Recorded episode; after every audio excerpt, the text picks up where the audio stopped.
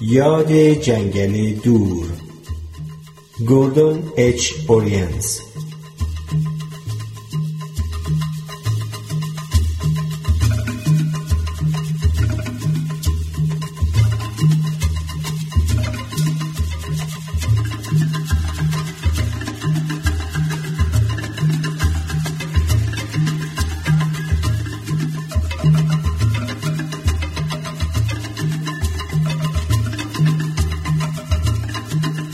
فصل هشتم میمون آهنگین.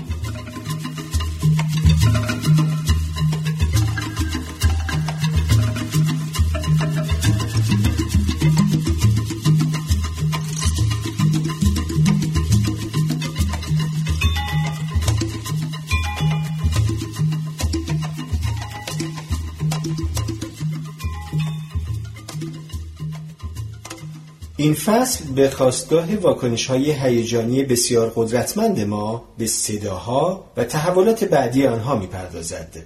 من دو پرسش مطرح می کنم و امیدوارم بتوانم به آنها پاسخ دهم. نخست که چگونه توجه به صداهای طبیعی و صداهایی که توسط انسانهای دیگر تولید می شوند به افزایش احتمال بقای نیاکان ما انجامید. دوم چگونه فایده های توجه به صداهای طبیعت به پیچیدگی موسیقی هم در صدای ما و هم توسط سازهای موسیقی می انجامد. ما از این نظر که به طرز شگفتانگیزی اهل موسیقی هستیم با نزدیکترین خویشاوندانمان در میان نخستی ها تفاوت چشمگیری داریم برای درک اینکه چگونه واکنش هیجانی ما به صدا به بقای ما کمک کرد و ممکن است به شکلگیری موسیقی انجامیده باشد ابتدا باید محیط صوتی طبیعت را بشناسیم. صدای محیطی ارکسترال یک جنگل یا الافزار ممکن است حاوی پیامهای مهمی باشد. پیام الافزاری که در آن افراد زیادی آواز سر می‌دهند ممکن است این باشد که محیط خالی از جانوران شکارچی است. برعکس توقف ناگهانی آواها احتمالاً به معنای تغییری مهم است.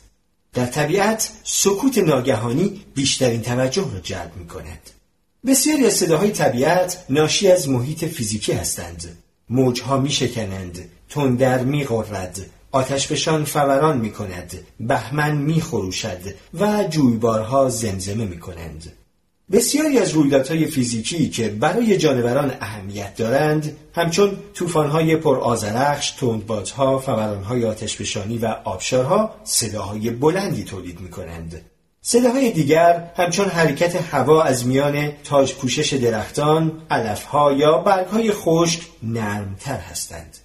در ابتدا تنها صداهایی که جانداران تولید می کردند پیام جانبی فرایندهای سوخت و سازی، کسب و کار زیستن یا حرکت و جابجایی بودند آن مداربندی عصبی در پایه میان مغز و بخش بالایی تناب نخایی که تولید صدا را کنترل می کند بیش از 400 میلیون سال پیش در نیای مشترک تمام جانوران صدادار موجود بود. اما به احتمال زیاد جانوران در بیش از سه چهارم عمر تکاملی حیات روی زمین چیزی جز صداهای اتفاقی و بی اهمیت تولید نمی کردند. بعضی از حشرات، ماهیها و خزندگان و بیشتر دوزیستان، پستانداران و پرندگان آواز سر می‌دهند و آواز می‌خوانند. اما حتی امروزه نیز بیشتر جانوران بی صدا هستند. بسیاری از جانوران خاموش می توانند صداها و ارتعاشات دیگر محیطشان را تشخیص و به آنها پاسخ دهند. بیدهای در حال پرواز هنگامی که آوای های شکارچی را میشنوند اقدامات گریز را آغاز می کنند. استفاده از مجرای صدا برای برقراری ارتباط نوآوری مهمی بود. به جانوران امکان داد بدون آنکه خودشان را در معرض دید شکارچیان بالقوه قرار دهند پیام بفرستند.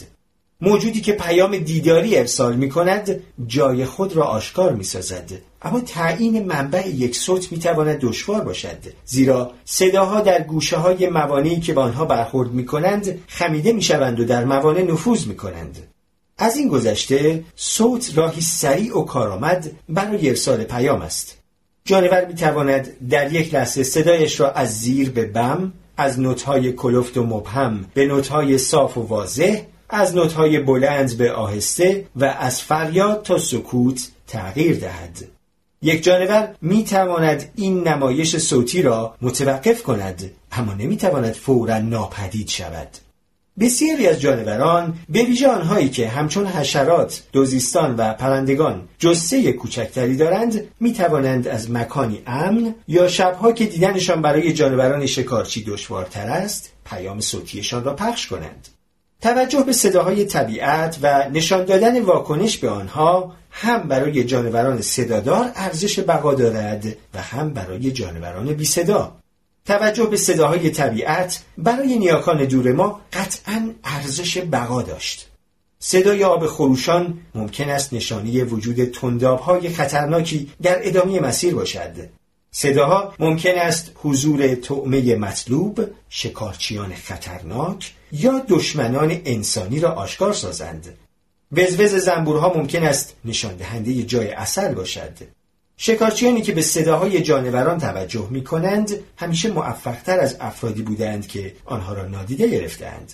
بعضی پرندگان و نهنگها چنان به آواهایشان جزئیات می دهند و آنها را پیچیده می کنند که تبدیل به آوازی می شوند که از نظر ما آهنگین هستند. آنها از همدیگر تقلید می کنند و با دوئلهای آوازی بر سر فضا و جفت رقابت می کنند. بسیاری از پرندگان آوازهایشان را با گوش دادن به آواز دیگران یاد می‌گیرند. آنها ممکن است حتی دارای لحجه هم بشوند. با این حال آواهای بیشتر نخستی ها نسبتا ساده و ذاتی است. انسان از نظر آهنگ های پیچیده‌ای که می‌سازد با نزدیکترین پیشاوندان خود تفاوت فاحشی دارد. تمام فرهنگ های انسانی آهنگ می‌سازند. ساخت آهنگ باستانی و فراگیر است امروزه یا در هیچ زمانی در تاریخ ثبت شده هیچ فرهنگ انسانی نبوده که موسیقی نداشته باشد موسیقی در ما هیجانات قدرتمندی همچون لذت، شادی، خلصه، اندوه، حراس و بیزاری ایجاد می کند. موسیقی بر ذهن و بدن ما تأثیری نیرومند می‌گذارد موسیقی درمانی از دوران باستان تا کنون در بسیاری از جوامع کاربرد گسترده‌ای داشته است. بسیاری از بیمارستان ها و درمانگاه ها برای آرامش دادن به بیماران و کاستن از نیاز به بیهوشی عمومی از موسیقی استفاده می کنند. نوزادان نارس در صورتی که به لالایی گوش کنند سریعتر وزن می گیرند و زودتر از بیمارستان مرخص می شوند.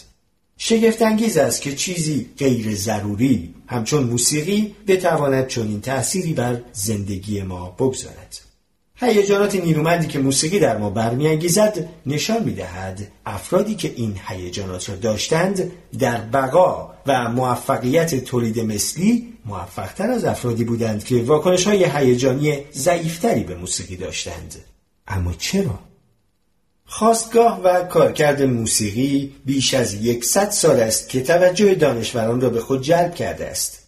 در نیمه نخست قرن بیستم رشته موسیقی شناسی اقوام به معنای بررسی جنبه های اجتماعی و فرهنگی موسیقی و رقص در ابعاد محلی و جهانی گل کرد.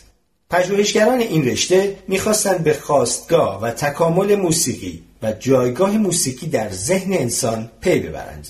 آنها برای تفسیر اشکال و معانی موسیقی در سر تا سر جهان از نظریه های گوناگون رشته های پرشمار علوم اجتماعی استفاده کردند. خواستگاه موسیقی نخستین شخصی که به طور جدی درباره تکامل موسیقی اندیشید کسی نبود جز چارلز داروین. همسر داروین اما در نواختن پیانو استعداد داشت پیانو نوازی روزانه او داروین را اسیر خود کرده بود. زندگی خانوادگی داروین و عشق او به موسیقی تأثیر آشکاری بر اندیشهش گذاشت. او در کتاب نسب انسان و انتخاب در رابطه با جنسیت ده صفحه را به آواز پرندگان و شش صفحه را به موسیقی در انسان اختصاص داد. از نظر او هر دوی این پدیده ها پیامد انتخاب جنسی بودند. ویژگی هایی که به عنوان نمایشی برای جلب شریک جنسی پدید آمده و سپس پیچیده شده اند. داروین گفت که شاید توانایی درک نوتهای موسیقی در ابتدا چیزی جز پیامد جانبی توانایی تشخیص نویز یا نوفه نبوده است. داروین نتیجه گرفت گوشی که بتواند نوفه را تشخیص دهد باید به نوتهای آهنگین حساس باشد و گفت که اگر پرندگان نر برای ماده ها آواز می‌خوانند باید به این دلیل باشد که پرندگان ماده تحت تاثیر آواز قرار می‌گیرند. او می‌گوید اگر ماده ها نمی توانستند چون این صداهایی را درک کنند و با گوش دادن به آنها برانگیخته یا فریفته شوند تلاش های پیگیرانه و پشتکار نرها و ساختارهای پیچیده‌ای که اغلب فقط در آنها وجود دارد بیهوده می بود و باور کردن این چیزی غیر ممکن است.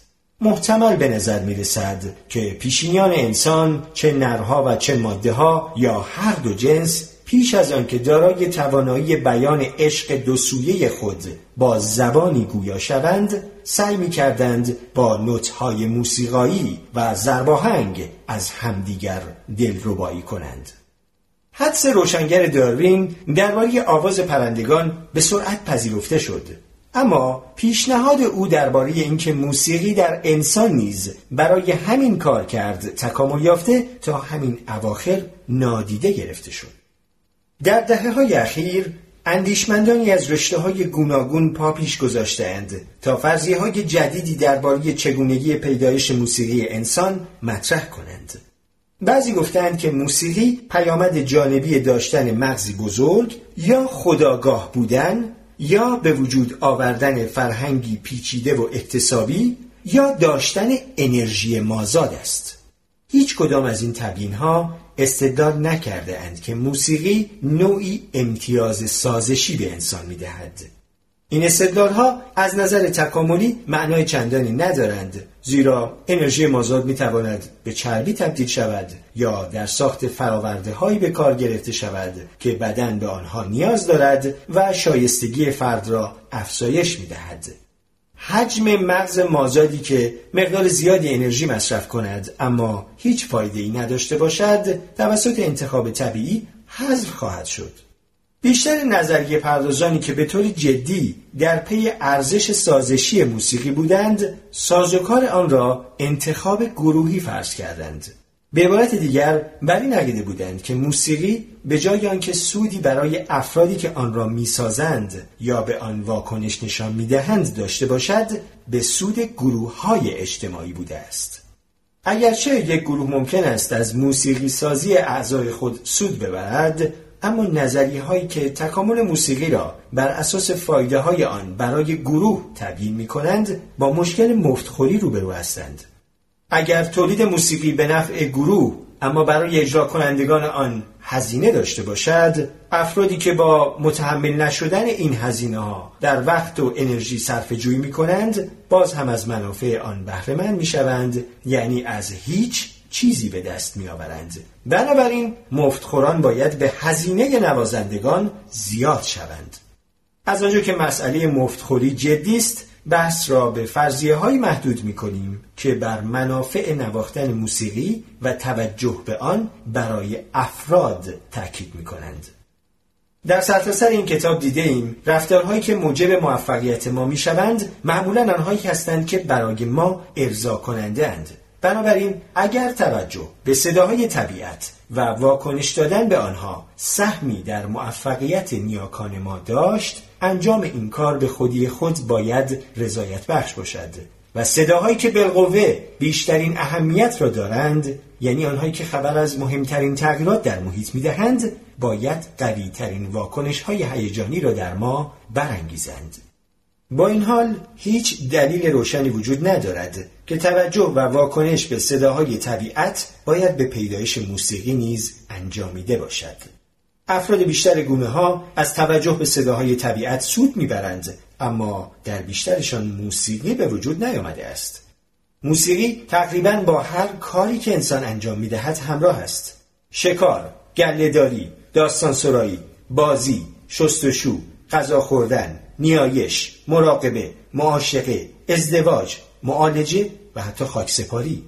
برای آنکه ما به آهنگین ترین گونه در میان میلیون ها گونه تبدیل شویم نیروهای انتخابی قدرتمندی باید روی ما عمل کرده باشند. برای اینکه بدانیم این نیروها چه بودند گشتی کوتاه در تاریخ ممکن است به کارمان بیاید.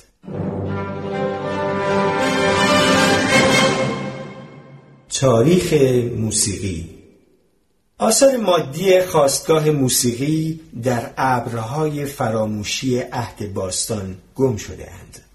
از نخستین آواهای موسیقی طبعا اثری باقی نمانده است. اما دلایلی در دست است که باور کنیم آواز خواندن بسیار باستانی است. در اواخر دهه 1980 باستانشناسان فرانسوی در کاوشهایشان در قارهای پیش از تاریخ در جنوب غربی فرانسه از آواز استفاده کردند.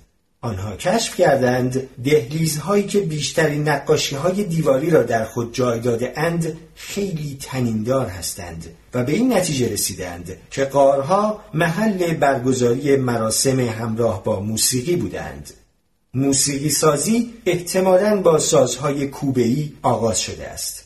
کوبیدن با کف دست روی کفل، شکم، ران، دست زدن و کوبیدن پا به زمین ساخت ساز دست کم پنجاه هزار سال سابقه دارد اما تا پیش از اختراع نوت نویسی در خاورمیانه در حدود 4000 سال پیش هیچ راهی برای ثبت و حفظ اشکال آن وجود نداشت. می توانیم با تمرکز روی چند مسئله طرز فکرمان را درباره پیدایش و تکامل موسیقی روشن کنیم. نخست که آواز خواندن، سرود خواندن، زمزمه کردن، سوت زدن، رقصیدن، تبل زدن و نواختن ساز چه کارکردهای سازشی دارند. دوم اینکه چه کسی این پیام ها را تولید می کند.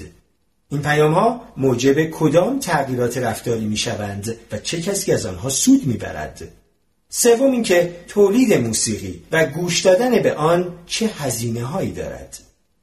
سود و هزینه موسیقی بسیاری از نظریه پردازان گفتند از آنجا که اجرای موسیقی و گوش دادن به آن بی هزینه است موسیقی و نیز سایر اشکال هنر می توانند پیامد جانبی سازش های دیگری همچون ولع جایگاه اجتماعی لذت زیبا شناختی از تجربه محیط ها و چیزهای سازشی و توانایی طراحی دست سازهایی برای دستیابی به اهداف مطلوب باشند. بدیهی است که این سازش ها در لذتی که امروزه از موسیقی می‌بریم نقش دارند. و بله درست است که تصمیم به مشارکت در نوعی فعالیت موسیقایی در جوامع امروزی هزینه چندانی به فرد تحمیل نمی کند اما به سه دلیل مبادرت به موسیقی برای نیاکان ما پرهزینه بود.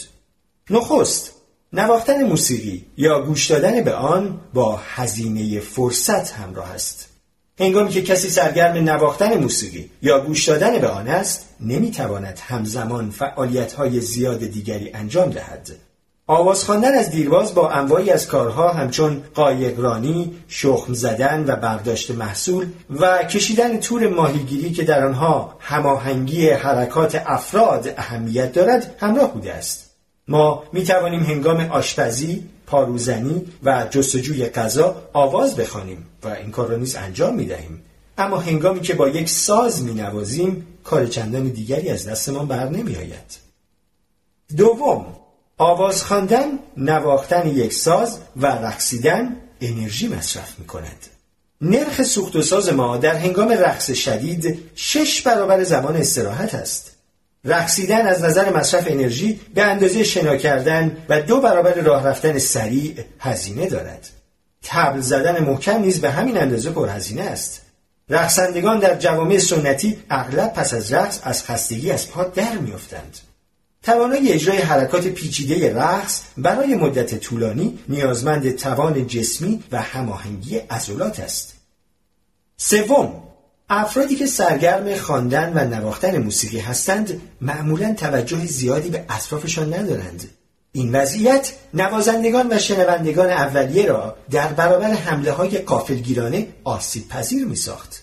همچنین موسیقی صداهای دیگر را میپوشاند و جای گروه را نیز لو می‌دهد جانوران شکارچی و دشمنان انسانی به آسانی می توانند گروهی از نوازندگان را پیدا کنند و بی آنکه تشخیص داده شوند خودشان را به آنها نزدیک کنند.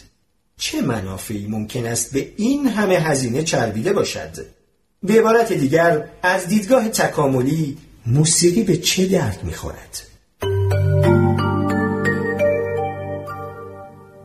نواختن موسیقی معمولا فعالیتی گروهی است. در بسیاری از فرهنگ ها موسیقی بخشی جدا نشدنی از رقص است. رقص در بسیاری از فرهنگ ها نقش مهمی در معاشقه بازی می کند. جنگجویان ماسایی با آوازهایی که مردانگی آنها را می ستاید در برابر دختران جوان مجردی که گرد آمده اند آواز می خوانند و می رخصند تا دلاوریشان را به نمایش بگذارند. رقصیدن دست جمعی، دست زدن هماهنگ و خواندن سرود همگی موجب ترشح مواد شیمیایی در مغز می شوند که هم در میان ورزشکاران و هم در میان جنگاوران هیجانات همبستگی و پیوند را افزایش می دهند. در دنیای جانوران آواز به عنوان یک پیام و اغلب در ترکیب با نمایش های دیداری چشمگیر کاربرد گسترده‌ای دارد. بسیاری از حشرات دوزیستان از طریق آواز با هم ارتباط برقرار می کنند. پرندگان نر برای آنکه مدعی قلمرویی شوند و آن را نگه دارند و همچنین برای به دست آوردن جفت و نگه داشتن آن از آواز استفاده می کنند. در میان گونه های از پرندگان که در آنها پیوندهای بلند مدتی میان نر و ماده شکل می‌گیرد بسیاری از گونه ها این پیوند را با انجام دو نوازی های پیچیده محکم می کنند. بعضی نخستی ها از آواها برای دفاع از قلمروشان تبلیغ برای جلب جفت یا هر دو استفاده می کنند. آنها از آوا برای اعلام حضور جانوران شکارچی نیز استفاده می کنند. اما این آواها در بهترین حالت چیزی جز آوازهای ساده نیستند. ما انسانها تنها نخستی آوازخانه حقیقی هستیم. اما توانایی آواز خواندن در ما چگونه و به چه علتی پدید آمده است؟ نظریه های پیدایش موسیقی. هر نظریه‌ای درباره پیدایش موسیقی در انسان علاوه بر اینکه باید تبیین کند چگونه موسیقی هم به نفع نوازنده بوده و هم به نفع شنونده باید این را نیز تبیین کند که چگونه موسیقی تا این حد پیچیده شد. بعضی از نظریه هایی که برای تبیین خواستگاه موسیقی پیشنهاد شده اند قادر نیستند این آزمون را پشت سر بگذارند که نشان دهند چگونه هم فرستنده و هم گیرنده موسیقی از آن سود می‌برند. نظریه های دیگر هنگام روبرو شدن با هزینه های سنگین موسیقی دچار لغزش می شوند. و بیشتر آنها قادر نیستند. تکامل توانایی موسیقی برای برانگیختن هیجانات بسیار نیرومند در ما را تبیین کنند. با این همه بخش هایی از این نظریه ها می توانند در شناخت خواستگاه موسیقی بکار آیند. منشأ گرفتن از زبان. زبان اغلب به عنوان منشأی پیشنهاد شده که موسیقی از آن به وجود آمده است. سرود خواندن که شکلی ابتدایی از موسیقی است در الگوها، لحنها و زرباهنگهای کلام مبالغه می کند. سرودهای بودایی ریشه در زبان گفتاری دارند. مجموعه ای از قواعد کیفی همچون آهنگ را بدون خطا ادامه بده بر آنها حاکم است. با این حال زبان به تنهایی نمی‌تواند شکلگیری موسیقی را توجیه کند یک ایراد مهم به این نظریه آن است که ما موسیقی و زبان را عمدتا در مناطق مختلفی از مغزمان پردازش می کنیم. زبان در طرف چپ مغز پردازش می شود، موسیقی در هر دو طرف. به جزء آهنگین آوازهای کلامی بسیار ساده مانند شعرهایی که برای نوزادها خوانده می شود در نیمکره راست رسیدگی می شود در حالی که به واجه های این شعرها در نیمکره چپ رسیدگی می شود به همین دلیل است که به افرادی که در اثر سکته طرف چپ مغزشان توانایی گفتار را از دست داده اند توصیه می شود برای بازیابی توان گفتار از شعرهای کودکان شیرخواره استفاده کنند. این ساده ترین اشکال آواز کلامی عمدتا در نیمکره آسیب ندیده راست ذخیره می شوند. دانشمندان پیش از آن که دریابند دو شبکه عصبی متمایز موسیقی و زبان را پردازش می کنند می دانستند که بعضی افراد مبتلا به اختلالات گفتاری جدی از توانایی های عادی در موسیقی برخوردارند. با این وصف حتی اگر بپذیریم که موسیقی از زبان سرچشمه گرفته باز هم این نظریه پیچیدگی چشمگیر موسیقی را تبیین نمی کند. یا به ما نمی‌گوید که موسیقی چه فایده‌ای برای نیاکان ما داشت. از این گذشته قادر نیست برای واکنش های هیجانی نیرومند ما به موسیقی تبیینی ارائه کند. منشأ گرفتن از تقلید صداهای جانوران. یک نظریه برای پیدایش موسیقی این است که موسیقی در نتیجه تقلید آواگری های جانوران دیگر به وجود آمده است. بعضی مناطق مغز حاوی نورون های آینه ای هستند که هم وقتی خودمان فعالیتی را انجام می دهیم و هم وقتی که دیگران را حین انجام آن کار مشاهده می کنیم فعال می شوند. بنابراین تقلید بنیان عصبی عمیقی دارد. تقلید صدا به عنوان یک فرضیه جذاب است زیرا دیگر نیازی نیست که انتخاب طبیعی چیزی را از هیچ اختراع کند. کسی که آواگری های یک جانور را تقلید کرده ممکن است حرکات و رفتار آنها را نیز تقلید کرده باشد که این به رقص های آینی انجامیده است. تقلید آواگری های اعضای دیگر گونه ای که فرد به آن تعلق دارد نیز می‌تواند چندین هدف داشته باشد. آوازها تملک یک قلمرو را اعلام می کنند و روابط میان افراد همسایه را برقرار می کنند. با این حال تقلید صدا در میان سایر گونه های نخستی جز انسان نقش چندانی بازی نمی کند. برای تقلید لازم است که فرد بر دستگاه صوتی خود کنترل ارادی داشته باشد که شرط لازم برای موسیقی است. این کنترل به نوبه خود ممکن است یک دستگاه صوتی اصلاح شده را برگزیده باشد تا تولید انواع گوناگون صداها را تسهیل کند. نزدیکترین خویشاوندان نخستی ما از این مجموعه مهارت‌ها بی با این حال بعضی پرندگان با اینکه نسبت به نخستی ها مغزی کوچکتر و ساختارهایی که تولید صوت ساده تری دارند استاد تقلید صدا هستند. تردیدی نیست که اگر تقلید صدا فایده ای به حال نخستی ها داشت از آن استفاده می کردند. اگرچه توانایی تقلید از صدای جانوران دیگر بی تردید برای نیاکان ما در هنگام شکار و در تعاملهای اجتماعی ارزشی مستقیم داشت اما این نظریه نیز خواسته های ما را برآورده نمی کند.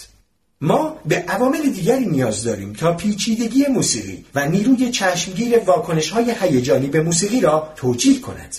تقلید راه انداز است اما به تنهایی نمی‌تواند موجب شور و خلصه شود. منشأ گرفتن از رابطه مادر و نوزاد.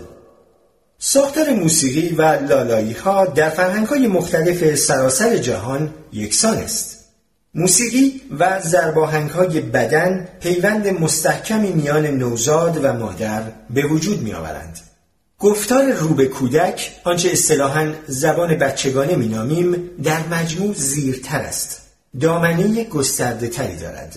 حروف صدادار آن کشیده تر و وقفه میان کلمه ها طولانی تر است. عبارت های کوتاه تری دارد و نسبت به گفتار عادی بزرگسالان حاوی تکرار بیشتری است. نوزاد انسان مدتها پیش از آن که قادر به درک معنای کلمه ها باشد به زرباهنگ تندی و لحن کلام علاقمند و حساس است این پیام های مبالغ آمیز در مغز کودک به هیجانات خوشی و لذت ترجمه می شوند. گفتار رو به کودک و حالات رخساری و اعمالی که همراه آن است پیوندهای هیجانی میان مادر و نوزاد را تقویت می کنند. این زمزمه محبت سرانجام به شکل گفتار آوازی رو به کودک تکامل یافت همان چیزی که آن را لالایی مینامیم. با این همه پیوند مادر و نوزاد قادر به تبیین هیجانات نیرومندی که نواختن موسیقی و گوش دادن به آن تولید می کند نیست. زبان بچگانه احتمالا پس از آن به وجود آمده است که دستگاه عصبی انسان به ملودی و زرباهنگ حساس شده بود. منشأ گرفتن از آواهای قلمرو طلبانه و هشدار گیبون ها، شامپانزه ها، اورانگوتان ها، لانگورها میمونهای کلوبوس و میمونهای فریادکش آواهایی کشیده تولید می کنند که از آنها برای اعلام ادعایشان بر قلمرو و همچنین اعلام موقعیت افراد، غذا و شکارچیان استفاده می کنند. این آواهای کشیده از صداهای خالص بلندی تشکیل می شوند که ابتدا شتاب می گیرند و در انتها آهسته می شوند. آواهای کشیده را اصولا نرهای قالب سر می دهند یا گیبانهایی که جفت شده اند در آوازهای دو نفرهشان. افرادی که فریاد می‌کشند از قلمروشان دفاع می کنند و جای منابع یا خطر را به خویشاوندان نزدیکشان اطلاع می دهند. این موقعیت ها برای اعضای گروه اهمیت دارند بنابراین باید در تمام افراد گیرنده واکنش هیجانی شدیدی را برانگیزند برای تبدیلشان به یک نوع آواز ساده تنها کافی است که یک زرباهنگ تکراری به آنها افزوده شود نیاکان انسانی اولیه ما احتمالا از آواگری های مشابهی استفاده می کردند. این نظریه با معیار رساندن سود مستقیم هم به فرستنده آوا و هم به گیرنده آن مطابقت دارد. ضمنا تبیین می کند که چرا آواهای کشیده در ما هیجانات شدید برمیانگیزند در گروه هایی که نرهای زیادی داشته باشند رقابت آوایی برای جلب توجه و رهبری گروه به آسانی ممکن است به پیچیدگی هرچه بیشتر آواها و شاید گنجاندن آهنگ در آن انجامیده باشد. اما این نظریه در شکل کنونی آن هنوز هم نمی‌تواند تبیین کند که چرا در آواهای کشیده هیچ نخستی دیگری پیچیدگی بیشتری که تبدیل به موسیقی شود تکامل نیافت. با این حال این نظریه جزء مهمی از یک نظریه جامعتر درباره تکامل موسیقی از طریق انتخاب جنسی را فراهم می کند که در ادامه آن را توضیح خواهیم داد. پیچیدگی در نتیجه انتخاب جنسی گفتیم که چارلز داروین نخستین کسی بود که پیشنهاد کرد ارتباط صوتی در کل و موسیقی به طور خاص در نتیجه انتخاب جنسی پدید آمدهاند. به نظر می رسد که در این مورد نیز حق با داروین بود. ماده بعضی گونه های پرنده ها به شدت جذب نرهایی می شوند که خزانه آوازی بزرگتری دارند. پیچیدگی آوازی نهنگ های گوش پشت نیز احتمالا از سوی انتخاب جنسی برگزیده می شود. اما چرا ماده ها باید به خزانه آوازی جفت های بالقوه توجه کنند؟ فرضیه تنش تکوینی توضیح می دهد که چرا توانایی تولید یک خزانه آوازی پیچیده شاخص مطمئنی از کیفیت یک نر است. یادگیری آوازها و تولید آنها از نظر شناختی کار پیچیده است. این کار نیازمند یک دستگاه عصبی تخصص یافته است که در زمانی تکوین می‌یابد که فرد با سرعت در حال رشد است و ممکن است دچار سوء تغذیه، انواع بیماری و تنش‌های دیگر شود. در این دوره بسیاری از دستگاه های فیزیولوژیک و آناتومیک دیگر نیز بر سر منابع محدود انرژی با هم در رقابتند. بنابراین پرنده نری که خوب و پرتوان آواز می‌خواند در واقع سلامت و شایستگیش را تبلیغ می کند. نمایش های معاشقهی بسیاری از جانوران با آواگری همراه هستند. بیشتر این نمایش ها دارای اجزایی هستند که از نظر زمان و فرصت ایجاد و اجرا هزینه بسیاری برای فرد دارند و بنابراین کیفیت مجری را نشان می دهند. آواگری نیز همچون شاخهای گوزن یا پروبال درخشان نوید ژنهای خوب می‌دهد اما آواز خواندن و رقصیدن چه امتیازاتی به نیاکان دور ما می‌داد؟ در جوامع انسان نخستین به سود زنان بود که توانایی های جسمانی مردانی که آواز میخواندند و رقص های تندی می‌کردند را ارزیابی کنند و بر اساس این ارزیابی جفت انتخاب کنند. مردان نیز از تماشای رقص زنان و همچنین ارزیابی رقص حریفانشان و استفاده از این اطلاعات برای ارزیابی قابلیت اطمینان مردان دیگر به عنوان شریک در هنگام شکار و جنگ سود می بردند.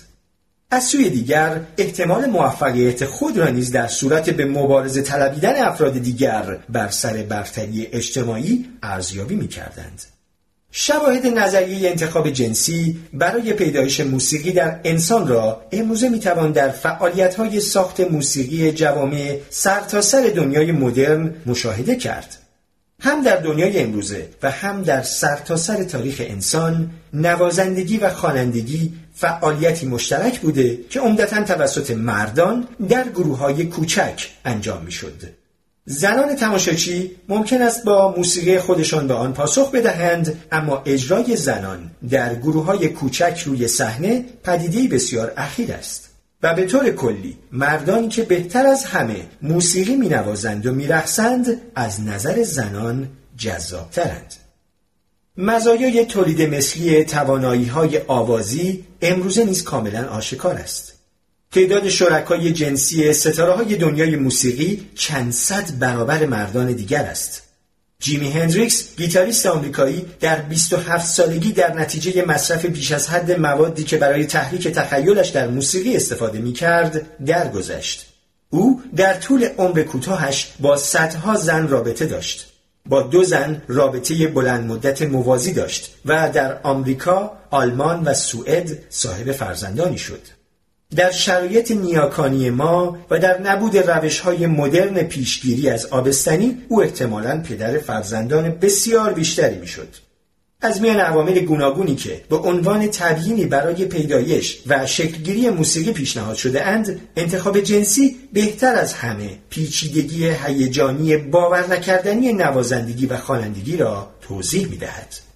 اما اگر چنین باشد پس چرا در نخستی های دیگر این نوع پیچیدگی آواگری اتفاق نیفتاده است؟ چه عواملی موجب تکامل آواز و رقص در نیاکان ما شدند؟ یک عامل مهم آن است که انسان نخستین در جوامع پیچیده زندگی می کرد که در آن رقابت میان افراد بر سر دستیابی به منابع و جفت شدید بود. از سوی دیگر طول مدت وابستگی کودک در دودمان منتهی به انسان مدرن افزایش چشمگیری یافت و در نتیجه لازم بود که مردان به مراقبت بلند مدت از فرزندانشان متعهد باشند. پس از آن تغییر دیگری روی داد و زنان از نظر جنسی در تمام طول سال پذیرا شدند. زمان تخمک گذاری دیگر معلوم نبود. این دو ویژگی چرخه تولید مثلی در ماده انسان های زنان برای انتخاب جفت را افزایش و به آنها امکان داد که یک مرد را به عنوان پدر بچه ها و مردی دیگر را برای مراقبت از آنها انتخاب کنند. این تحولات در مجموع به تشدید انتخاب جنسی انجامیدند و امروزه نیز همچنان قدرتمند هستند. صداهای لذت بخش در طبیعت اگر نشان دادن واکنش مثبت و منفی به صداهای طبیعت یکی از ریشه های موسیقی در انسان باشد صداها و الگوهایی که از نظر ما لذت بخش هستند باید در موسیقی و طبیعت شبیه هم باشند. این ممکن است حقیقت داشته باشد. پرندگانی که آوازشان را خوشایند و موسیقایی میابیم از ریتمهایی شبیه موسیقی خودمان استفاده می کنند هنگامی که پرندگان آواز می‌سازند اغلب از همان نوع واریاسیون ریتم نسبت زیر و بمی جایگشت ها و ترکیب نوت ها استفاده می کنند که آهنگسازان انسانی نیز استفاده می کنند نهنگ های گوش پشت آوازخان از جمله هایی به طول چند ثانیه استفاده می کنند و پیش از آن که قطعه بعدی را بخوانند با چند جمله یک زمینه یا تم می سازند. نهنگ های گوش پشت اگرچه می توانند در دامنه ای دست کم هفت اکتاوی بخوانند اما میان نوتهایشان از فاصله های موسیقایی استفاده می کنند که شبیه فاصله های گام های انسانی هستند. آوازهایشان حاوی ترجیبندهایی است که با هم قافیه می سازند. نهنگ ها اجزای کوبه‌ای یا نوفه‌ای را با آوازهایشان ترکیب می کنند و این کار را با نسبتی شبیه به آنچه در موسیقی سمفونیک غربی به کار می رود انجام می دهند. بعضی آوازهای نهنگ گوش پشت شامل بیان یک زمینه یا تم هستند بخشی که در آن آواز پیچیده و پرکار می شود و سپس به نسخه از تم اصلی باز می گردند که اندکی اصلاح شده است بسیاری از پرندگان آوازهایشان را به شیوه های پیچیده می کنند که با تم همراه با واریاسیون مطابقت دارد. افراد جوان با گوش دادن به خودشان و به صداهای دیگران تمرین آواز می کنند و خزانه آهنگیشان را شکل می دهند. در بعضی آوازهای پرندگان همان نوع واریاسیون ریتم نسبت زیر و بمی، جایگشت ها و ترکیب نوت ها به کار رفته که آهنگسازان انسانی نیز از آنها استفاده می کنند. در واقع آواز پرندگان هر تأثیر ریتمیک پایه‌ای که در موسیقی انسان یافته می شود را در خود دارد. از نظر انسان آن آواهای جانوران که در آنها از صداهای خالص و ریتمهای مشابه با موسیقی ما استفاده شده خوشایند است. فاصله های آواز پرندگان که با فاصله های موسیقی انسان یکسان یا بسیار مشابه باشد به احتمال زیاد به گوش ما نیز بسیار آهنگین هستند. یکی از ویژگی های اصلی آواز پرندگان کیفیت آهنگی خوشایند آن است که حاصل تولید صداهای خالص با دامنه فرکانس محدود و هارمونیک ها یا همسازهای کم است. در آوازهای الیکایی خونیاگر و نعمن غریب معمولی که عموماً از جمله زیباترین آوازهای پرندگان به شمار میآیند از گام پنج نوتی استفاده می شود که از ویژگی های رایج موسیقی سنتی نیز هست. تأثیر فرهنگ و آموزش بر زائقه موسیقی موسیقی انسان با وجود تنوع چشمگیر آن درست همانطور که دستور زبان زیربنای تمام زبانهای انسانی است با الگوهای بنیادی مطابقت دارد. با این حال اگرچه ممکن است شکلی از دستور موسیقی همگانی وجود داشته باشد امکانش هست که موسیقی فرهنگ های دیگر نسبت به موسیقی فرهنگی که ما در آن پرورش یافته ایم به اندازه متفاوت باشد که تا اندازه صداهایی از نظر ما ناموسیقایی باشند. در جامعه ما که هر روز جهانی تر می شود و با مخاطب روزافسون و بازاری که در غرب برای موسیقی جهان با ساختارها مایه ها و بدخانی های چالش برانگیزش به وجود آمده این وضعیت رو به تغییر است. درون یک فرهنگ نیز نوآوری در موسیقی ممکن است در نخستین باری که شنیده می شود ناخوشایند یا حتی آزاردهنده به نظر آید. اما پس از چند بار گوش دادن به آنها در اغلب موارد ریتم ها، ملودی ها یا هارمونی های جدید پذیرفته می شوند و خوشایند به نظر می رسند. زائقه موسیقی بیشتر افراد در دوره نوجوانی در میان دوستان همسن شکل می گیرد.